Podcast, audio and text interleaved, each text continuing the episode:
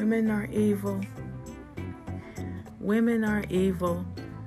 They will chase you away, all because they don't want you with what they already have, but take advantage of what they already have to end everybody else's career.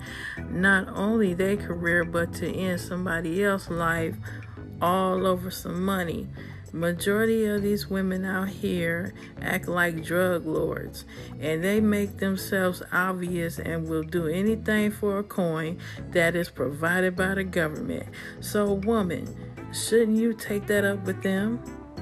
Women will do anything to protect what's theirs to make sure you won't have it and then demolish it for themselves, because all they wanted was some money. This is complete control. And I'm out.